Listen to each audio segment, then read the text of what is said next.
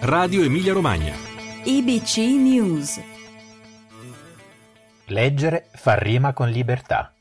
Nel centenario della nascita di Gianni Rodari, intervista a Grazia Gotti.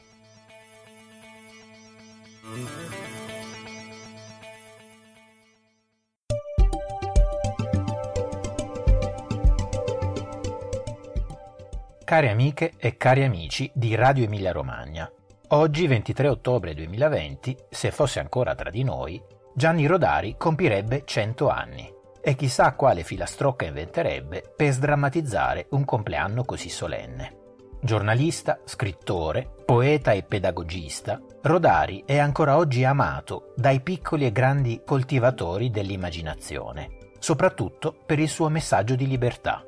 Già nel 1964, rivolgendosi a genitori e insegnanti, metteva in guardia dai peggiori metodi per indurre a detestare la lettura. E tra questi, il più odioso è proprio quello che trasforma l'invito in un ordine. Il verbo leggere, diceva, non sopporta l'imperativo, dove per leggere intendeva anche immaginare.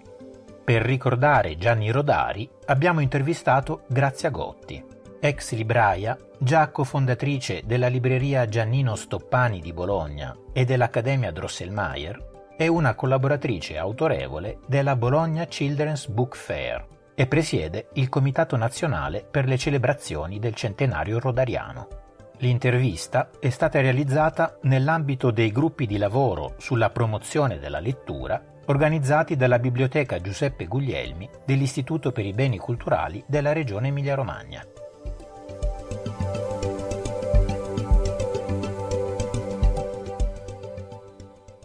Grazie a Gotti, Gianni Rodari ci ha messo in guardia con ironia sui vari modi con cui gli adulti, anche quelli animati dalle migliori intenzioni, riescono a fare odiare la lettura ai più giovani. Quali sono, invece, le strategie che ci ha insegnato per farla amare? Intanto quando lui formula questi famosi nove punti è un preciso momento storico per cui gli antagonisti del libro sono la, la TV e il fumetto. Allora, lui dice non, non ponetevi in alternativa perché i bambini guarderanno sempre con grande piacere la TV e leggeranno sempre con grande piacere il fumetto, quindi questo non è un modo per portarli verso il libro. Allora, oggi forse è un po' desueto questo TV perché ci sarebbe un altro, un altro tipo diciamo così, di comunicazione che passa attraverso la tecnologia. Sul fumetto magari ci fossero i fumetti che li distraggono perché noi per esempio come Associazione delle Librerie Indipendenti stiamo facendo una grande campagna a favore del fumetto perché fra l'altro ci sono editori giovani e anche molto intelligenti, artisti, autori e disegnatori che invece hanno capito la straordinaria potenza comunicativa del fumetto. Oggi verrebbe da dire leggete tanti fumetti perché non sono alternative ai libri, sono di fatto dei libri. Poi eh, lui diceva non dite una volta si leggeva di più, perché invece se noi guardiamo la contemporaneità sono più bambini a leggere degli adulti. C'è invece un punto che andrebbe molto ripreso soprattutto eh, criticando i nostri comportamenti di adulti degli ultimi anni, cioè il libro come tortura, cioè il libro come tribunale, le schede, le domande, ma noi siamo arrivati ben peggio e ben oltre e nel silenzio generale di tutta la comunità pedagogica. Cioè noi li abbiamo sottoposti a delle prove di lettura che si chiamano invalsi, dove dei bambini di seconda avevano il tempo, un minuto per leggere, perché veniva misurato anche il tempo, e, e la cosa incredibile, le domande che si facevano sui testi, e la cosa ancora più paradossale era che i testi che venivano scelti per essere sottoposti alle capacità di lettura dei bambini erano proprio i testi, quelli della letteratura per l'infanzia, libri di autori contemporanei come Roberto Fiumini, Beatrice Masini, quindi quindi come si fa a farli leggere? Prima portare i libri a scuola, bisogna avere il coraggio di fare l'adozione alternativa e con gli stessi soldi invece comprare un libro di testo che non serve a niente e che mantiene le disparità sociali perché tutti uguali a scuola ma a casa c'è chi ha i libri e chi non ce li ha. Allora io dico i libri belli tutti nella biblioteca di classe, nella biblioteca di scuola e forse con una nuova figura che è un tutor pedagogico che è in grado di diffonderla biblioteche scolastiche con personale preparatissimo e corsi di aggiornamento per gli insegnanti e libri belli per tutti.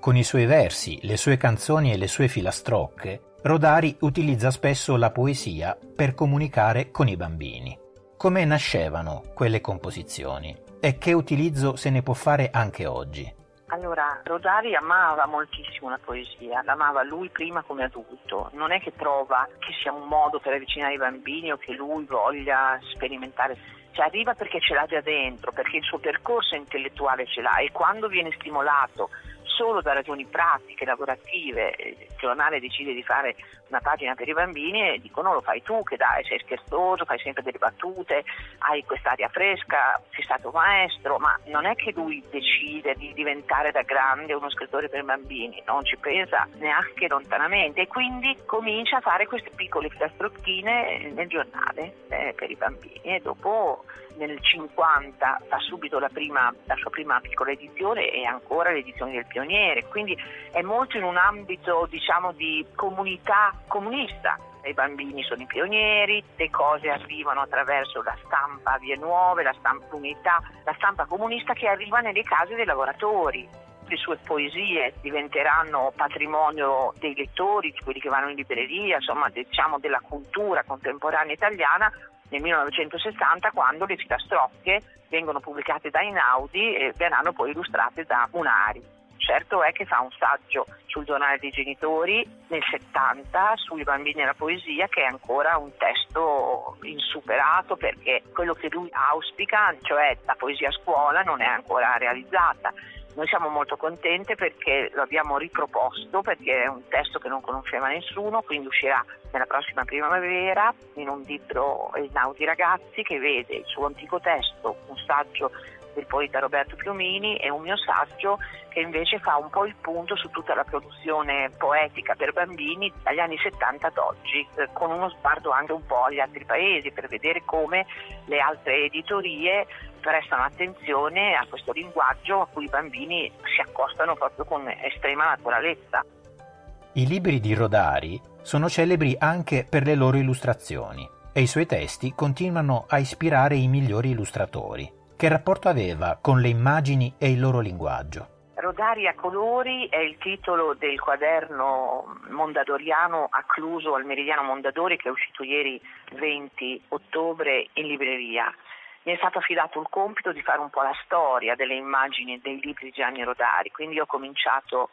con appunto la prima edizione delle filastrocche illustrate dalla figlia di Maffai, perché a quel tempo non era un rapporto culturale commerciale come avviene nell'industria culturale del fare i libri. Tu mandi il testo, poi l'editore ci pensa lui a scegliere un illustratore, a volte non lo propone neanche all'autore e via il libro via si stampi. A quell'epoca loro sono un collettivo, sono una stanzetta e c'è la giovanissima Mafai che ha fatto liceo artistico e si è iscritta alla scuola di cinematografia di Roma, quindi sa un po' disegnare, quindi fa prime, i primi disegni. L'anno dopo invece la Toscana entra un po' più nel campo dell'editoria, quindi si ristampano le sue filastrocche in Toscana, però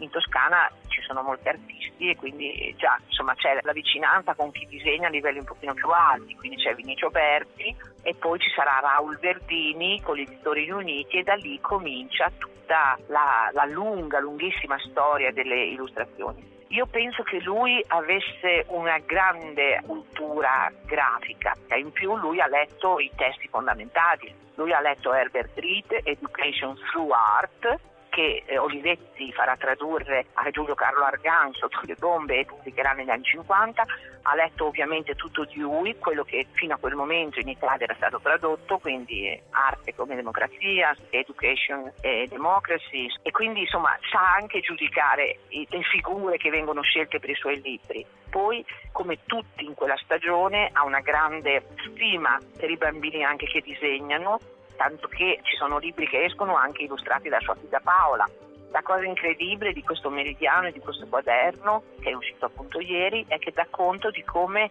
il fiorire della, del visivo nel mondo sulle storie di Rodari sia in questo momento in grandissima esplosione. E perché? Perché a un certo punto proprio una bolognese, trasferitasi a Parigi, Beatrice Alemagna, una delle più grandi e riconosciute illustratrici contemporanee, nel suo periodo parigino ebbe un'idea, lei che da bambina aveva letto Rodari, ebbe l'idea di proporre al suo editore, Seil, uno dei più importanti editori francesi, una storia soltanto, perché fino a quel momento tutte le opere di Rodari erano state tradotte per intero, nel senso uno comprava i diritti delle, delle favole al telefono, invece lei chiese una storia delle favole al telefono per trasformarla in albo illustrato con le figure ebbe un grande successo, quindi anche noi dopo in Italia suggerimmo all'editore di fare altrettanto, io cominciai a scegliere le storie e scelsi anche il primo illustratore per fare questo che era poi Alessandro Sanna che oggi è una delle, delle, figure più importanti, tanto che l'associazione lo ha eletto Children's Laureate del 2020 e del 2021 e vedere come in ogni cultura la Russia con la sua tradizione grafica, Sud America con la sua tradizione grafica, l'Europa vedere che c'è un'edizione delle favole al telefono illustrate dal nostro meraviglioso Valerio Vidali in America. È uscito un mese fa e celebrato con un bellissimo articolo sul New York Times, quindi diciamo che le eccellenze italiane anche del visivo si sono imposte anche accanto a Rodari e questo sicuramente gli avrebbe, insomma, gli avrebbe fatto un gran piacere e soprattutto vedere la pluralità degli stili con cui si possono interpretare le sue storie, perché va bene la forma astratta di Munari, ma anche le infinite modalità figurali, figurative, ma anche tecniche.